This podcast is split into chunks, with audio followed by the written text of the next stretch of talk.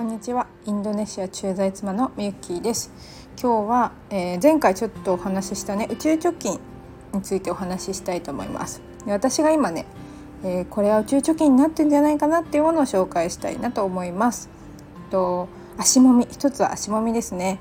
結構ね今足もみがすごいハマっててインドネシアに来る前に企業塾の仲間の方から教わりました。で足もみってすごいね足がね揉んでもらった後に劇的に変わるんですよね。でそれがすごい面白くってもともとセルフケアの足もみ講座なので、まあ、人にやるための講座ではなかったんですけどでもやっぱりね家族にやってみたくなるじゃないですか。それをやってみたらすごい喜んでくれてでもちろん家族はねお金を払ってくれるわけではありません。であと親戚のところにね主人の実家に帰った時も家族中にやりました。でそしたらすごい喜んでくれてでそういうのって本当にお金っていう形では受け取ってないものになるんですよね。でそれって結局宇宙貯金として溜まってるんだなって私は認識しています。で実はねしかもお仕事にもつながったっていうところで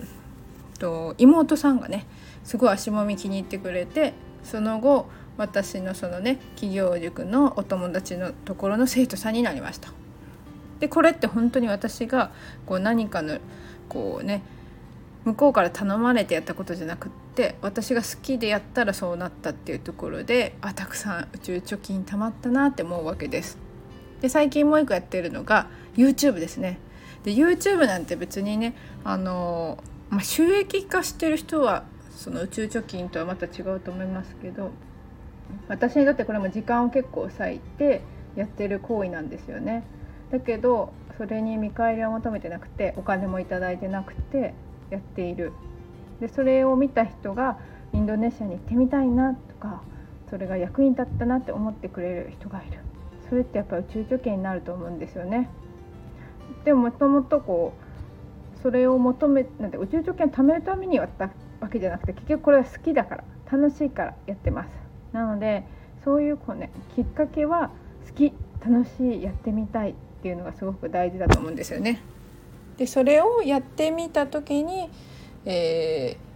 ー、何も受け取らなかった場合に宇宙貯金がたまるんじゃないかなと私は思ってます。で今は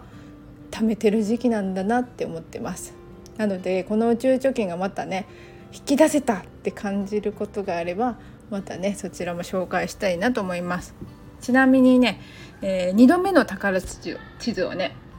この間作ったんですけど宝地図を作って、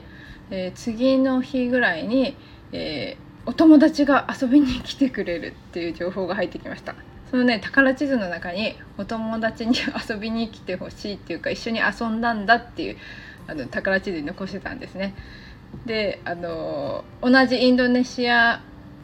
の国とはいえまだちょっと離れてるんですよね。なので簡単に会えるようで会えない距離なんだけど急に会える説がやってきました。これもね宇宙貯金の引き出しかななんて思ってます。是非ね皆さんもこの話を聞いてなんか自分の好きなことできることを人に与えてみてそれを循環させてみてください。あなたにも宇宙貯金がたまることを願っております。